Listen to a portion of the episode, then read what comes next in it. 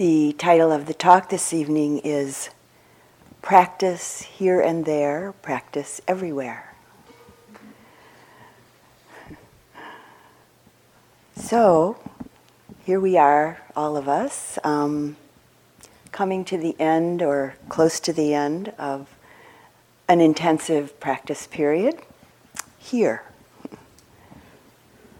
And soon uh, to be taking yourself taking your practice out there, wherever there is for you, which for most of you actually will entail a much longer period of intensive practice, with the possibility of wherever you go, wherever you are, there's your practice. I think that um, many of us come to the end of a retreat with some of the same thoughts and some of the same feelings that really aren't so dissimilar uh, to those that we maybe came into retreat with. So for many people, though, there's maybe a feeling of excitement and a readiness uh, to go into an extended uh, practice period of intensive practice. Uh, for some, just before it's time to enter in, there might be the feeling that, well, I'm not quite finished out here.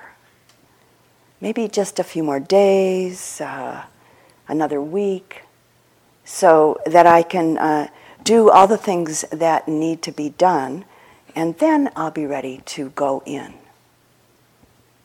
And it seems that some of us uh, have similar thoughts when it's time to come out. It happened, uh, showed up in a couple of the uh, groups.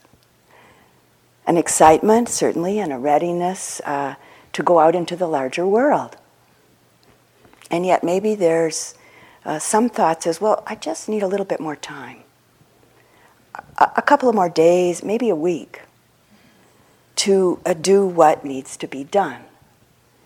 And then I'll be finished.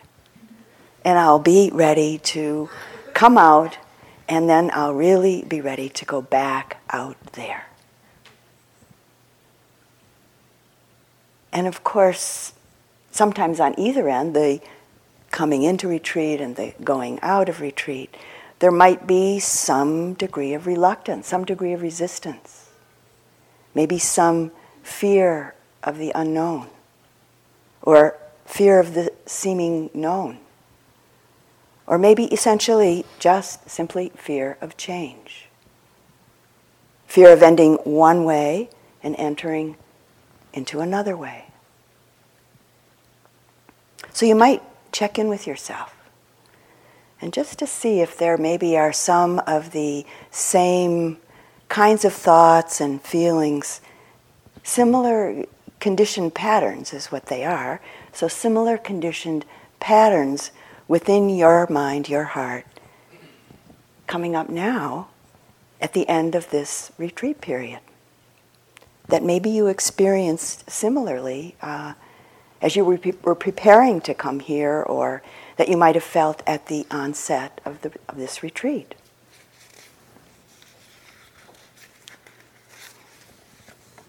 And of course, we might not feel any anxiety at all in either direction, entering into or coming out of retreat. There's certainly the possibility that one might feel a, a clean, a clear, uh, an open kind of readiness and happiness, without any particular expectations or particular worries about moving on to the next thing, the next phase and next form that life will take. At a retreat that I uh, taught a number of years ago now, one person described her, her description of uh, coming out of retreat as feeling like, she said, she was descending, landing, feeling the force of gravity, as she described it, coming back down to earth. That was her, her description of how she felt. There's a beautiful piece that was written by the American astronaut Russell Schweickart regarding his experience traveling in outer space, and I'd like to uh, share this with you.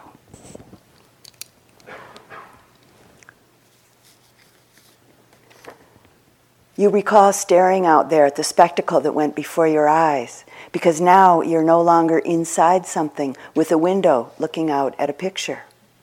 Now you're out there and there are no frames, there are no limits, there are no boundaries. You're really out there going seventeen thousand miles an hour, ripping through space, a vacuum. And there's not a sound. There's the silence, there's a silence the depth of which you've never experienced before. And that silence contrasts so markedly with the scenery you're seeing and with the speed with which you know you're moving. And you think about what you've experienced, what you've you're experiencing and why. Do you deserve this, this fantastic experience? Have you earned this in some way? Are you separated out to be touched by God, to have some special experience that others can't have? And you know the answer to that is no. There's nothing you've done really to deserve this, to earn this. It's not a special thing for you. And you know very well at that moment, and it comes through to you so powerfully, that you're a sensing element for humans. You look down and see the surface of that globe that you lived on all this time. And you know all those people down there, and they are like you. They are you. And somehow you represent them. You're up here as a sensing element, that point out on the end, and that's a humbling feeling. And that's a hum- and, it, and that's a humbling Excuse me, and that's a humbling feeling. It's a feeling that you have a responsibility. And it's not just for yourself. The eye that doesn't see doesn't do justice to the body. That's why it's there. That's, that's why you're out there. And somehow you recognize that you're a piece of this total life. And you're out there on that forefront. And you have to bring it back somehow. And that becomes a rather special responsibility. And it tells you something about your relationship with this thing we call life. So that's a change. That's something new. And when you come back, there's a difference in that world now. There's a difference in that relationship between you and that planet, and you and all those other forms of life on that planet, because you had that kind of experience. And it's a difference. And it's so precious.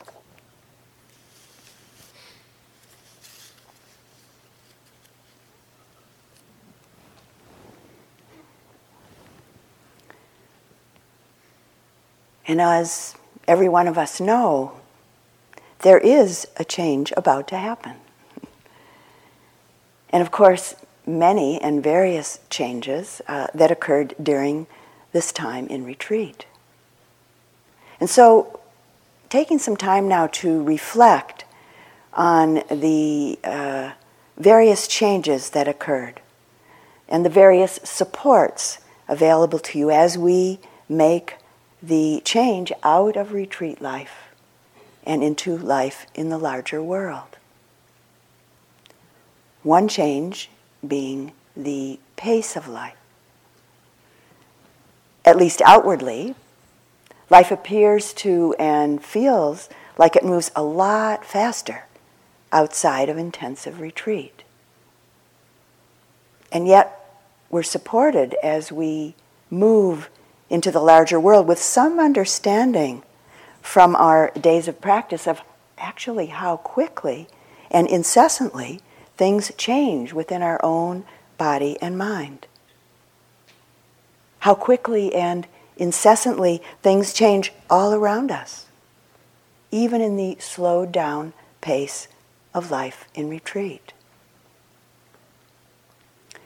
This understanding, this wisdom, is really a great support and a great protection as we make this change from retreat practice into practice in the world.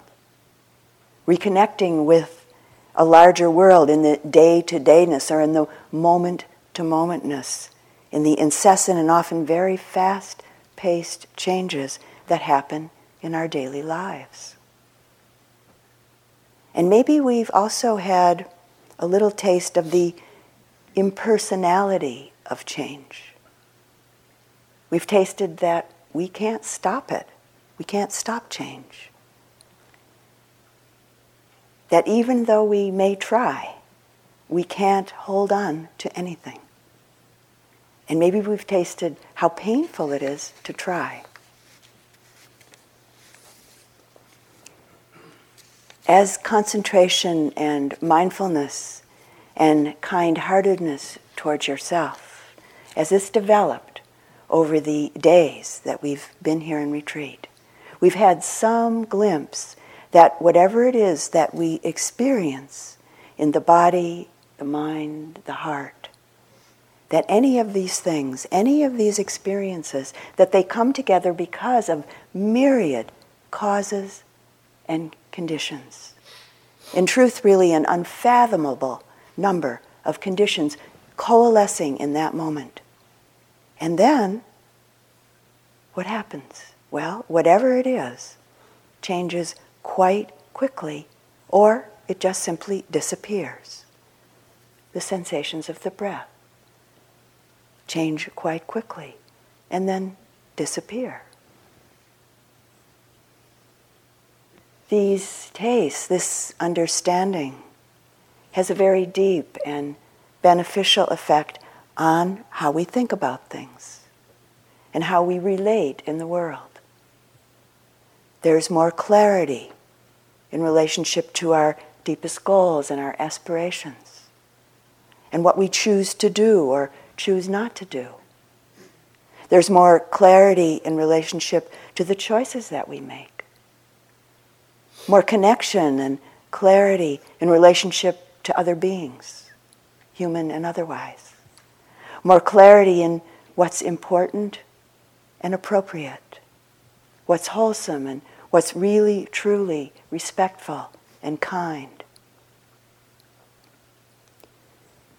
These tastes, these understandings are a great support and really a great protection as we reconnect to a larger world. Here in retreat, life is pared down. A life of really much more simplicity than most of us have outside of retreat. So certainly this is a change from here to there for most of us. Life in retreat offers really very little outside distraction. We sit, we walk, we listen to instructions and Dharma talks, we eat, we do our yogi jobs, we sleep. You've spoken just a little every few days, as far as we know. And with this container of simplicity, you've been encouraged and supported to develop a depth and a clarity of focused attention and to mindfully pay attention to what occurs with each breath and also what occurs in the body, the mind, and the heart. And you've been invited to sense, to see, and to know. Is the mind, is the heart opening to or connecting with and receiving the breath or various other occurrences in the body-mind continuum? Or is the attention just spacing out or disconnected, separated, or caught or stuck in some physical phenomena or some thought form? With all of this practice and all of this learning, bringing us closer and closer to sensing and seeing and knowing what brings suffering and what brings ease, calm, joy, and a sense of well-being. We really have been learning to recognize, respect, and care about all of these cycles within our body, mind, and heart. This sensing, seeing, and knowing is really a great support and also a great protection as we reconnect with the larger world.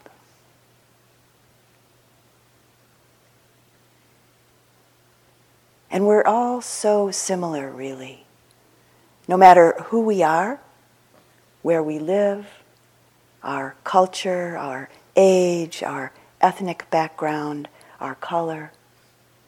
Really, as some of you have heard me say in uh, interview groups, we're really just variations on a theme, the theme of being human.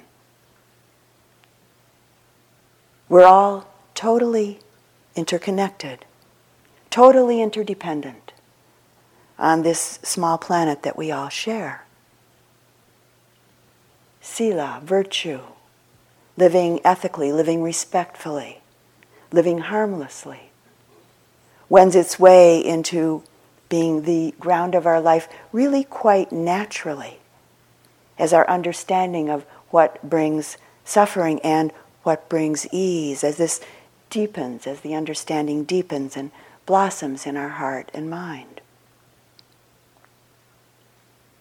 As we come to see and know this through intensive practice, it affects how we communicate, how we use language, and it affects our actions.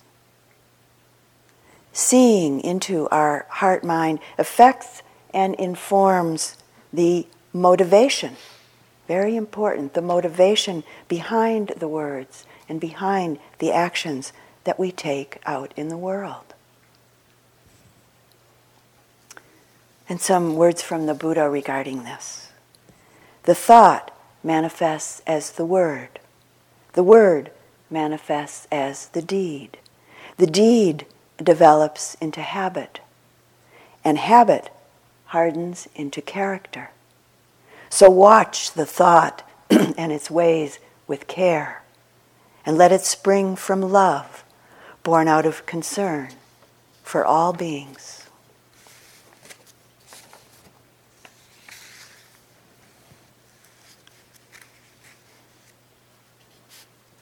The very first night of our retreat, Pat spoke about the precepts, and, the, and uh, Winnie spoke about the refuges. There's a particular rendition, uh, we could call it, of the precepts that was written by a woman named Stephanie Kaza from Green Gulch Farm, the Zen Retreat Center, Green Gulch Farm, that I'd like to share with you, because it's really particularly uh, relevant to daily life in a larger world. And this is what how she's put it together. Knowing how deeply our lives intertwine, we vow not to kill. Knowing how deeply our lives intertwine, we vow not to take what is not given.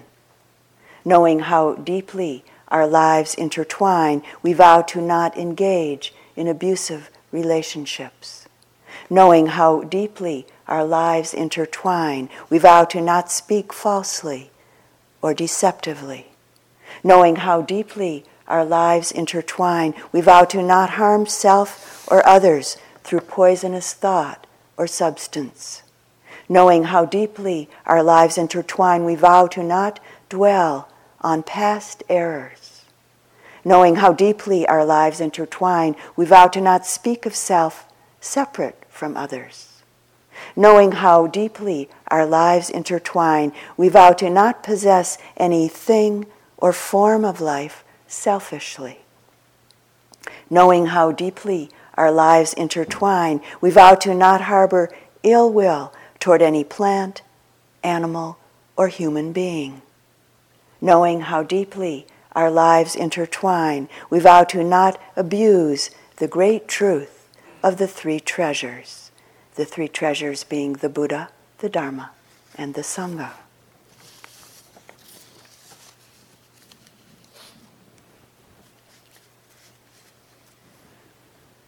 the possibility of engaging the refuges and or the precepts as part of one's daily practice at home.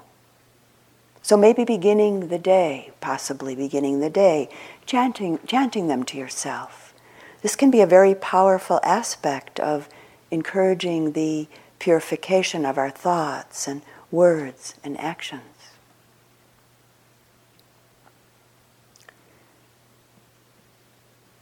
For me, and may maybe also unfolding for some of you, or maybe many of you, over my years of practice in the simplicity of a retreat setting, I've been quite inspired and motivated to simplify my own life, to live my daily life in retreat and outside of retreat uh, in a way that really serves and supports the process of the purification of the heart and mind, which is, of course, very intimately related to the process of liberation from suffering.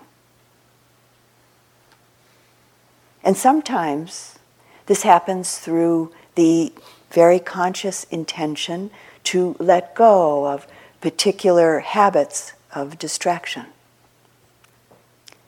And as practice deepens, there's more and much more often a letting go, a simplification, you could say, that unfolds really quite naturally, with no feeling at all of forcing anything. And we move more and more easily and more naturally to relinquish the habits and the distractions in our life that don't serve this awakening process that we're learning about and that you may really have already committed yourself to. And it's really very often in our daily life around quite ordinary, very mundane aspects of our life. So, a personal example. There was a time when I would get into my car and I would automatically turn the radio on, the car radio on. And at some point, I began to notice it as a distraction. And so I decided not to turn it on all the time. So I'd begin driving somewhere, and it sounds silly, but my hand would kind of automatically begin to come up and move towards the radio knob. I kind of watch it, you know, doing that. As we know, the force of habit is really, really incredibly strong. So mindfully, I'd bring my hand back down. And at some point, I began to notice the thought to turn on the radio. And then, choice was available, to or not to. And that was a real turning point.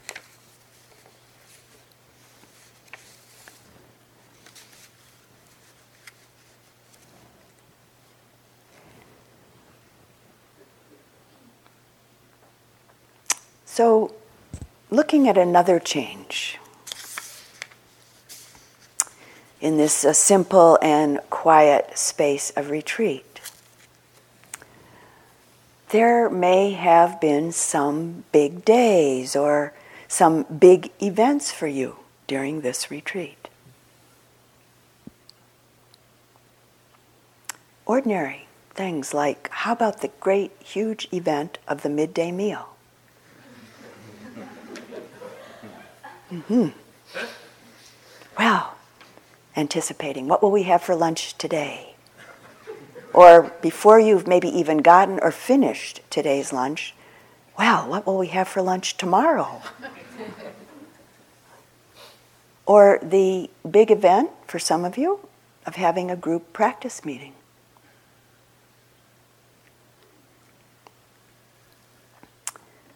A small poem by a man named Nanao Sakaki. He was a wandering Japanese Buddhist poet who uh, died uh, uh, some years ago, not a long time ago, but some years ago. And this poem is called A Big Day. Getting water at the spring, carrying firewood, chattering with the neighbor. The sun goes down. A big day.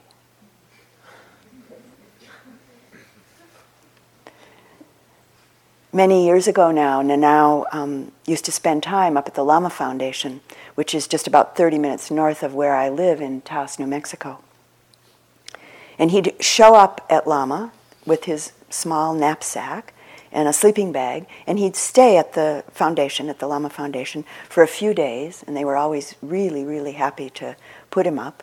And then he'd head out into the mountains with just this, nothing more than what he'd arrived there with. And he'd often be gone for a couple of weeks, and then he'd be back again at Lama. A very dear friend of mine who um, was the coordinator of Lama during those years uh, told me a story about one of these times um, when Nanao had come in for a day or two uh, from the mountains. And he asked her, my friend, and another friend, um, if they would like to come out to his camp for dinner in a few days, which was wonderful. And she said, my friend said that it was just so uh, exciting and, de- and they were so delighted because this was something very special, something, in fact, that had never uh, been offered before. So, on the uh, appointed uh, day and time, my friend and the other invitee uh, found their way to Nanao's uh, camping spot by following his very careful directions that he'd given them. And when they got there, Nanao was there, but there was no food ready or no food in view for dinner. And he told them, uh, actually, to not bring anything at all with them, that it wouldn't be necessary. He said there was plenty of food. Well, my friend said she, they both thought, the two people that were invited, thought that maybe they'd made a mistake, that uh, maybe this was the wrong day. But Nanao was really delighted to see them when they arrived, and he welcomed them very heartily. And he said, okay, great, hello. Well, now let's go out and find dinner. My friend said that they walked, hiked, and picked and dug various wild foods. And then they came back to camp, and they built a fire, and they cooked what needed cooking, and she said they had an incredibly delicious dinner. And she told me that they now understood, finally understood, how Nanao could go out into the mountains for days and sometimes weeks at a time with almost nothing, and come back strong and healthy and happy. No, I'm not saying that that's what we all should do when we leave retreat, but it's a really wonderful inspiration, I think, in, in its own way. Once someone in a practice interview spoke about the simplicity of life on retreat as having a good taste, this person said. So yes, we taste it, this good taste. And we take this good taste with us. And it wends its way into our life in many small ways, and sometimes in big ways as well. And as all of us know, life outside of retreat can be very complex at times. Our home life, our family life, our work or school life. And yet there are ways that we can let go of some of the complexity. And we often do this little by little by little as our practice deepens in and outside of the retreat setting.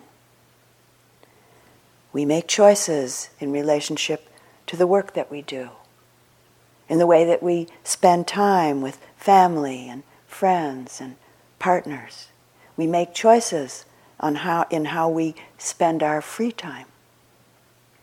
And those choices change over time as our practice deepens. We really, truly have the possibility of simplifying, at least to some degree, almost every aspect of our life. We really, truly have the possibility of expanding and deepening this good taste that we take with us from the simplicity of retreat life. And of course, as we all know, there are some complex responsibilities and commitments that we absolutely must continue with.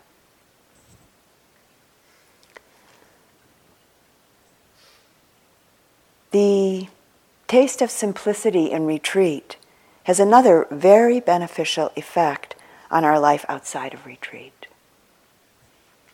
It affects and inspires how we expend our energy. And I, it's a little bit of what I just said. How we expend our energy. What we put our energy towards. How we use our energy. Even in the midst of complex activity and relationships and responsibilities. From our experience in retreat practice, we learn and we see and we come to know more clearly when we're off balance in the ways that we engage and use our energy. And we take this knowing into our life outside of retreat.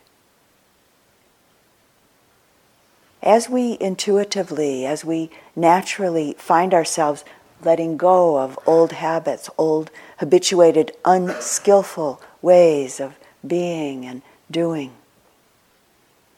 we find ourselves connecting with more skillful and more wholesome ways of being and doing. And we begin to feel more balance within ourselves and within our life as a whole. And this is a gradual process, and we learn a lot about it in retreat practice. And we begin to find in our life outside of retreat, as the balance starts to be more available, we find that we have more energy and more time available for our life to more directly and more clearly be our practice. So simplicity inwardly and outwardly in times of retreat, and as we reconnect to a larger world. Simplicity being really a very great support and a great protection, here and there. Really a great support and a great protection everywhere along this step-by-step journey.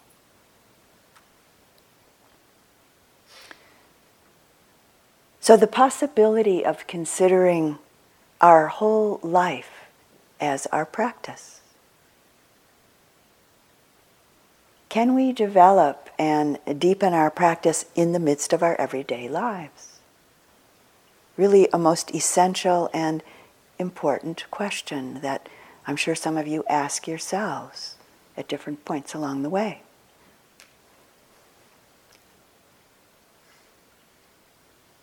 And of course, the essential ground of this is that we develop, that we begin to integrate a clear, focused attention and mindful awareness based in kindness in all the dimensions of our being, making our body, our speech, our actions, our thoughts, our feelings, our relationships, our work, our play, our creative endeavors, all in some way part of our practice.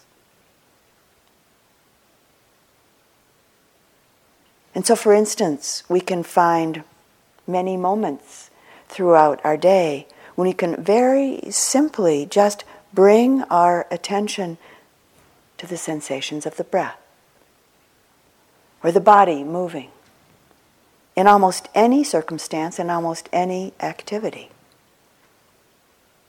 So from this perspective, really, it's not so different from practice in a retreat setting.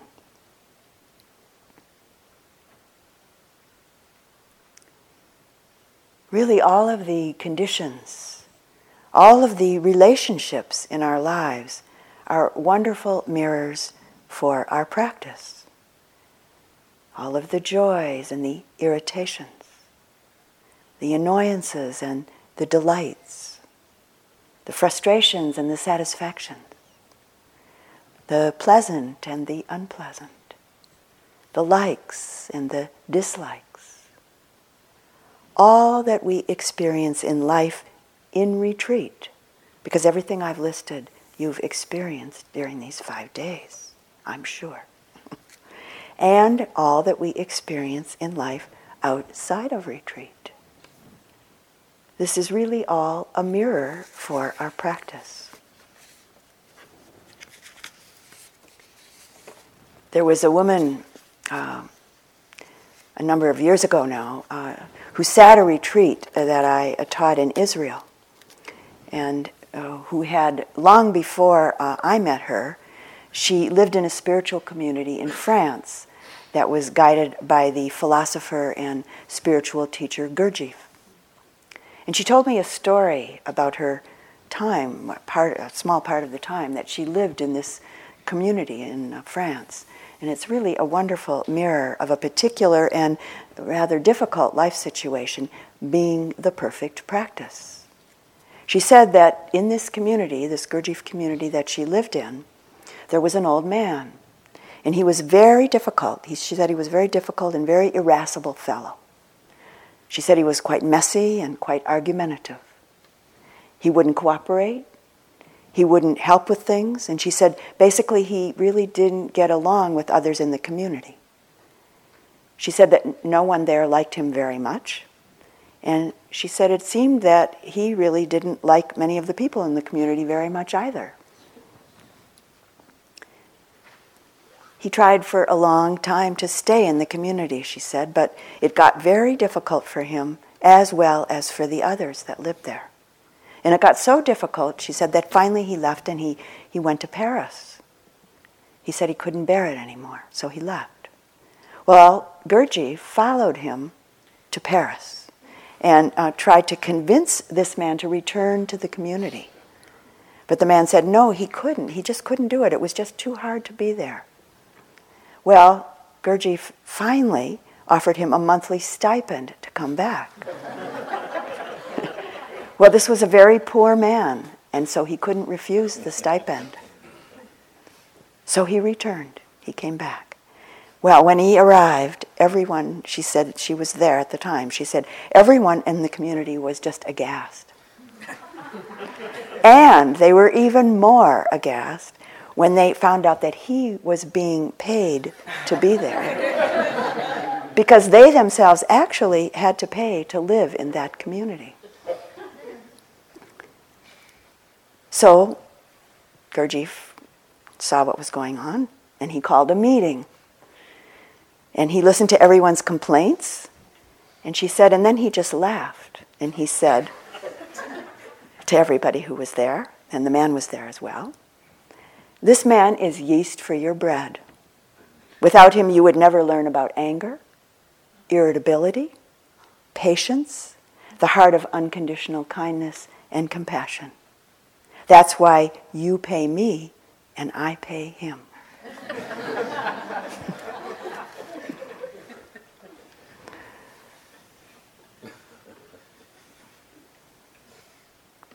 The conditions of our lives, the people in our lives, are really all part of our practice. They're yeast for our bread, yeast for the purification of the heart and the mind, yeast for our awakening, yeast for our liberation.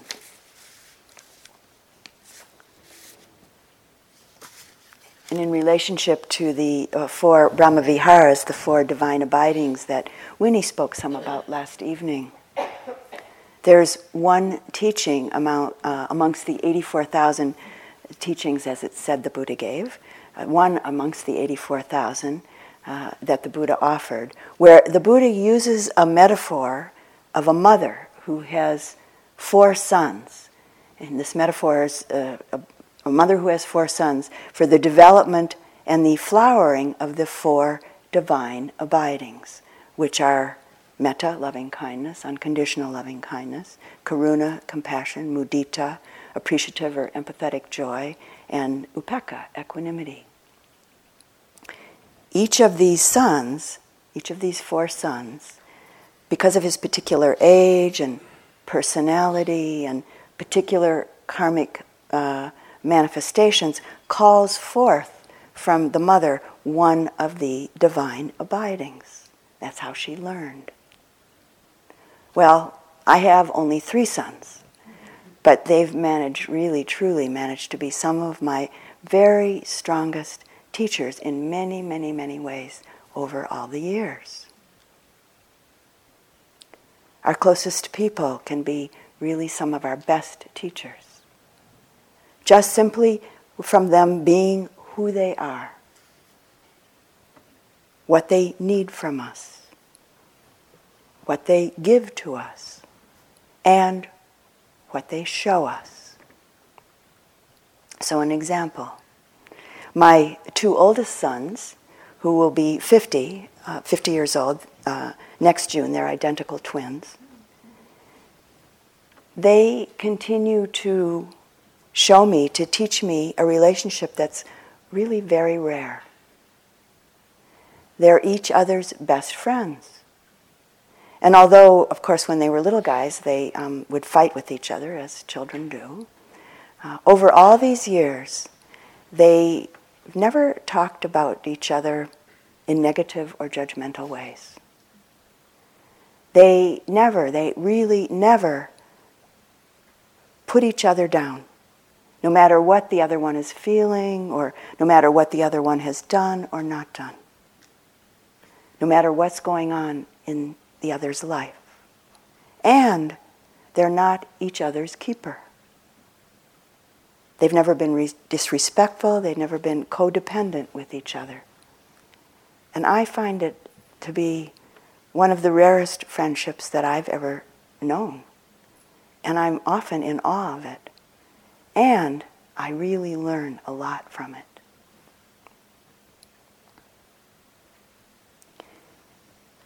Every aspect of life is potentially a teaching. Every aspect of life has the potential to reveal the truth to us. And some words from the Buddha regarding this. As a bee seeks nectar from all kinds of flowers, seek teachings everywhere.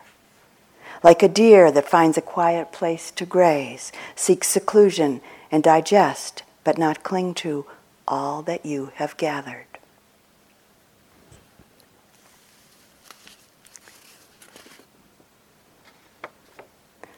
And a poem uh, that I really like very much, um, it's from the Turkish, uh, translated from the Turkish uh, of Edip Cansever. I'm not sure I pronounced the name right, but that's the best I can do.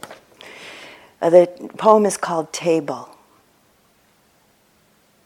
And it's related to what I just said, what the Buddha just said, actually. A man filled with the gladness of living put his keys on the table, put flowers in a copper bowl there. He put his eggs and milk on the table. He put there the light that came in through the window, sound of a bicycle, sound of a spinning wheel, the softness of bread and weather he put there. On the table, the man put things that happened in his mind. What he wanted to do in life, he put that there. Those he loved, those he didn't love, the man put them on the table too. Three times three makes nine, the man put nine on the table. He was next to the window, next to the sky. He reached out and placed on the table endlessness. So many days he had wanted to drink a beer. He put on the table the pouring of that beer. He placed there his sleep and his wakefulness. His hunger and fullness he placed there. Now that's what I call a table. It didn't complain at all about the load. It wobbled once or twice, then stood firm.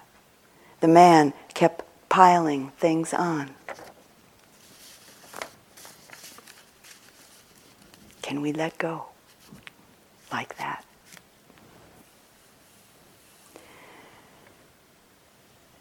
The key to the door, the linchpin of the wheel of the cart that turn by turn by turn moves along this sacred noble path, is first and foremost a clear, concentrated attention that is very deeply grounded in mindfulness and kindness.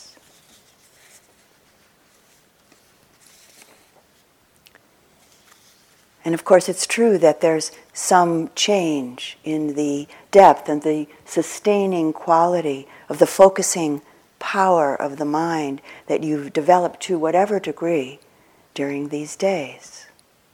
A change from how it is in a retreat such as this, when we connect to a larger world. And it's true that there's some change in the depth and sustaining quality of mindfulness, from how it is in a retreat such as this, as we connect with the larger world. And although the same degree and depth of concentration and mindfulness is not usually totally sustained outside of the retreat setting, the concentration and mindfulness capacities that developed for each of you and are continuing to develop, along with the multidimensional facets of understanding, the multidimensional facets of wisdom that have blossomed for each one of you in various ways since you've been here in retreat.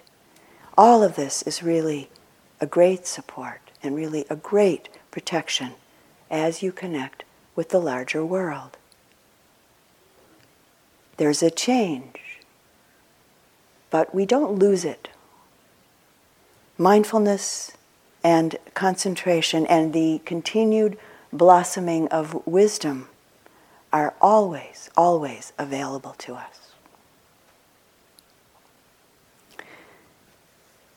Many years ago, at the end of a two-month retreat with one of my Burmese teachers, Sayadaw U Pandita, and two other Burmese monks, I had a brief conversation with one of the monks. And I asked him uh, at that point, uh, it was at the very end of the retreat, and I asked him if there was any advice that he might give me around taking my practice into the whole of my life. And this is what he told me. He said, I mean, it was a long time ago, but I've never forgotten it. This is what he said. You need to eat to stay alive and be healthy. You need to sleep to stay alive and be healthy. You need to meditate to stay alive and be healthy. And that's all he said to me. Good advice.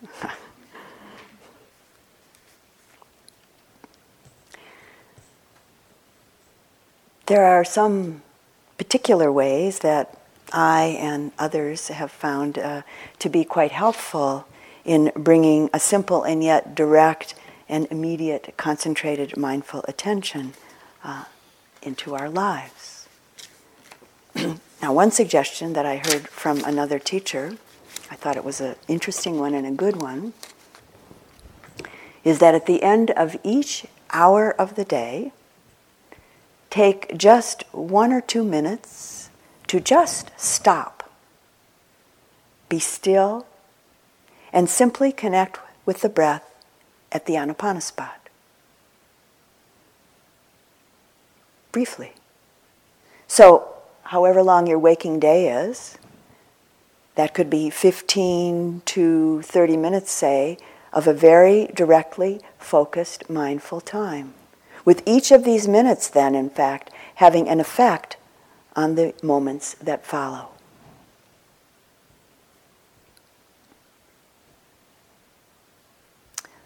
Another way to carry our daily carry practice into our daily lives is to remember at moments uh, during the day to touch into our physical sensations through contact, as we spoke about in every mor- a little bit every morning in terms of the instructions. Touch into it.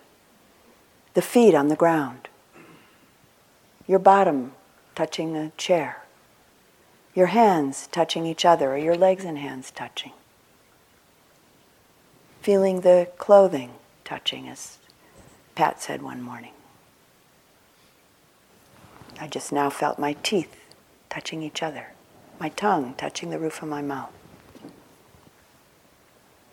Mindfulness and concentration in that moment of connecting are immediately connected with and strengthened every single time we do this. And I think that the only hard thing about doing these very, very brief meditation sessions, we could call them, is what? Is to remember to do them. That's the hard thing about it.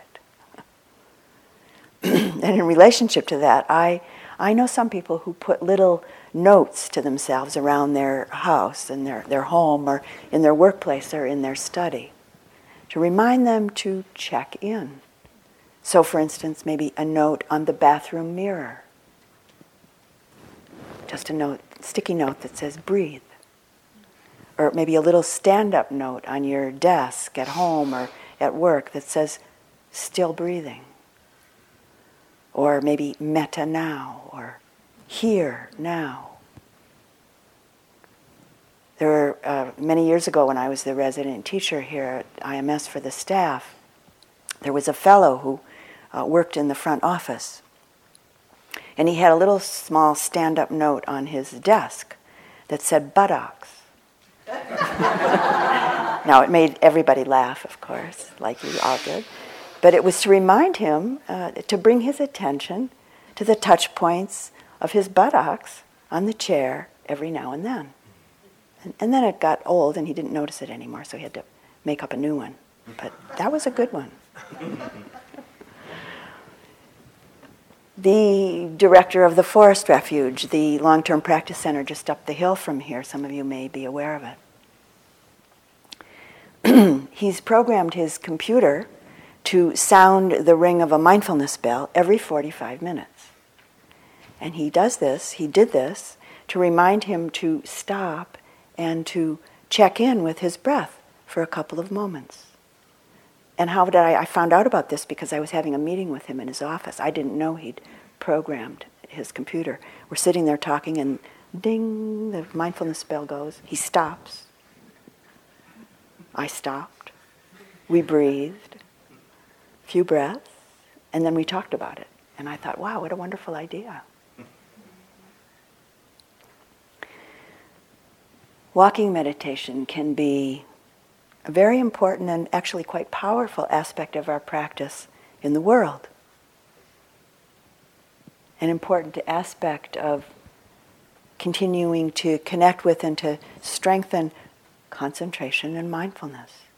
I mean, all of us walk at least a few miles going from place to place, maybe through a day, certainly through a week, and maybe many more miles through a week or over time. And we can make some of this walking uh, a time for practice. So again, when I was the uh, resident teacher here for staff, my workroom uh, and my living space was up on the second floor in the same room that I was meeting with groups, uh, room M two oh three, uh, during this retreat. That's where I lived for four years. And because I did many, many practice interviews or practice meetings with staff, and I had lots of other meetings as well, I really didn't have very much time during the day to do any walking meditation. So at one point I decided that every time I would be going up and down the stairs, that would be my walking practice. So once I figured that out and decided it, I did it most days, quite a bit, because I had to go up and down a lot. I had to eat, come down to eat, you know, for one thing. um, now, at one point, um, a staff member came in for a, an individual practice interview, and he was obviously quite agitated. And with a fair amount of difficulty, he told me that he was very upset because he said I was ignoring him. He said that he felt abandoned by me. He said that whenever he passed me on the stairs, that I wouldn't even look at him. And he was wondering if I was angry with him. Well, of course, I told him that going up and down the stairs was my walking meditation time, and that I certainly hadn't abandoned him. I absolutely was not angry at him. It's just that I was practicing as deeply as I could going up and down the stairs. Well, in a moment, as soon as he heard that, completely changed his attitude, and he said how happy he was for me. He thought it was a great idea. People may not always understand what you're up to when you integrate practice into your daily life in small ways. But do it anyway. Use your life wisely. And, as I think you all know, if you didn't know it before the retreat, you probably know it now. It's really helpful to connect with others who practice. And we have all certainly seen this, the benefit of this, uh, as has been mentioned by some of you here in retreat. If you're not connected at least sometimes to a group, even just a group of two or maybe three, to sit with once in a while, check and see if there's maybe a sitting group somewhere in your area. And if there isn't, start one. Which might mean just asking one or two other people um, that you know or that you connect with in some way, maybe you don't know them personally, maybe who meditate or who would like to learn to meditate, to join you once a week or once every other week. And maybe you sit together first. And then maybe you read something out loud or uh, about the teachings and the practice. Or maybe you listen to instructions, recorded instructions. Maybe you listen online to a Dharma talk together. And then maybe take turns every time you meet of who chooses what you're going to listen to. And then after you listen to a Dharma talk or share a reading, then you maybe spend a little time speaking about it with each other, talking about it, and maybe also share some things about your practice with each other. And also it can be helpful, depending, but it can be helpful at times uh, to maybe pick a theme for a few weeks uh, to focus on.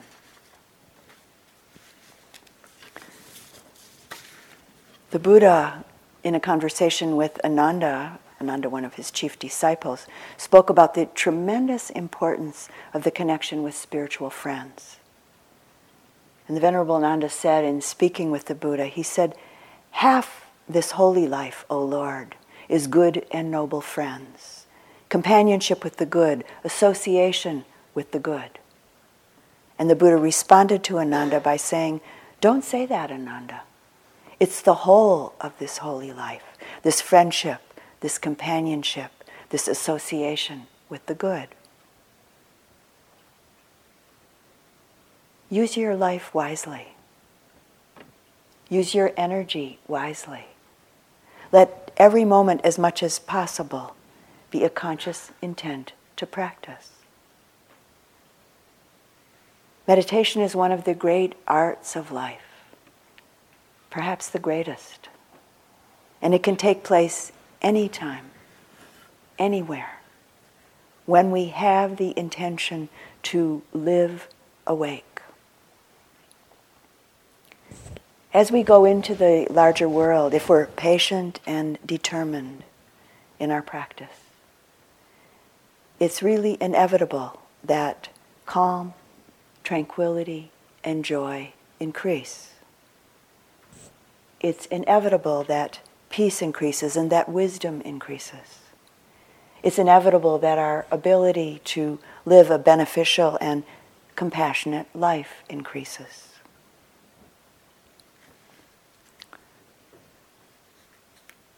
In another uh, brief Nanao Sakaki poem, if you have the time to chatter, read books. If you have the time to read, walk into the mountain, desert, and ocean. If you have time to walk, sing songs and dance. If you have time to dance, sit quietly, you happy, lucky idiot.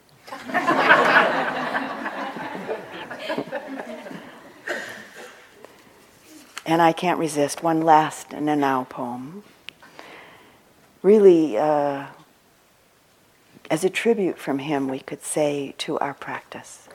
And he calls this poem a love letter. He wrote it in Shinano, Japan, in uh, May of nineteen seventy-six. And it's uh, one of the poems in the collection of his work called Break the Mirror. I like the title. Within a circle of one meter, you sit, pray, and sing. Within a shelter ten meters large, you sleep well. Rain sounds a lullaby. Within a field a hundred meters large, raise rice and goats. Within a valley a thousand meters large, gather firewood, water, wild vegetables, and amanitas. Within a forest ten kilometers large, play with raccoons, hawks, poison snakes, and butterflies. Mountainous country Shinano, a hundred kilometers large, where someone lives leisurely, they say. Within a circle ten thousand kilometers large, go see the southern coral reef in summer, or the winter drifting ices in the sea of Okhotsk. Within a circle ten thousand kilometers large, walking somewhere on the earth. Within a circle one hundred thousand kilometers large, swimming in the sea of shooting stars. Within a circle a million kilometers large, upon the spaced-out yellow mustard blossoms, the moon in the east, the sun in the west. Within a circle ten billion kilometers large, pop far out of the solar system, mandala. Within a circle ten thousand light years large, the galaxy, full blooming in spring. Within a circle one billion light years large, Andromeda is melting away into snowing cherry flowers. Now within a circle ten billion light years large, all thoughts of time and space are burnt away. There again you sit, pray, and sing. You sit, pray, and sing.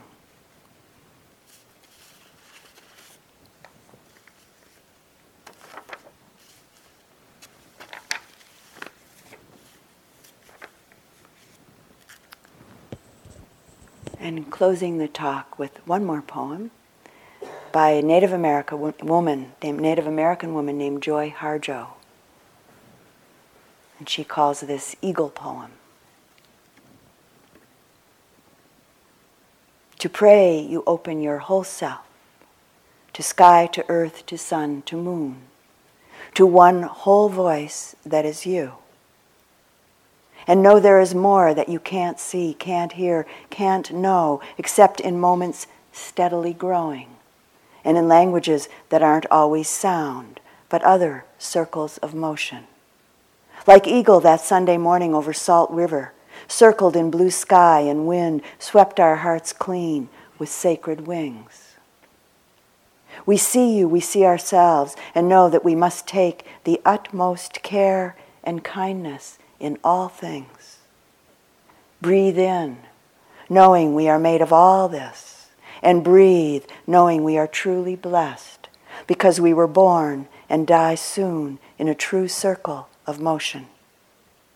Like Eagle rounding out the morning inside us, we pray that it will be done in beauty, in beauty. And let's sit quietly for just a moment.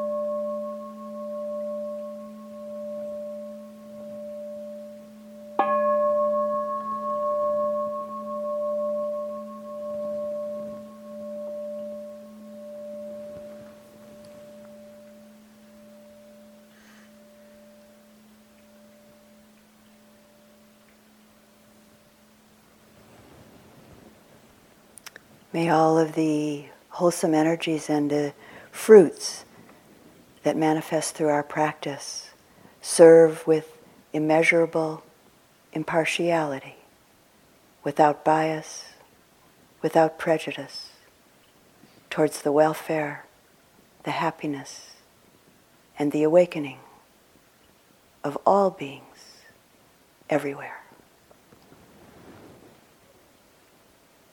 And thank you for your practice.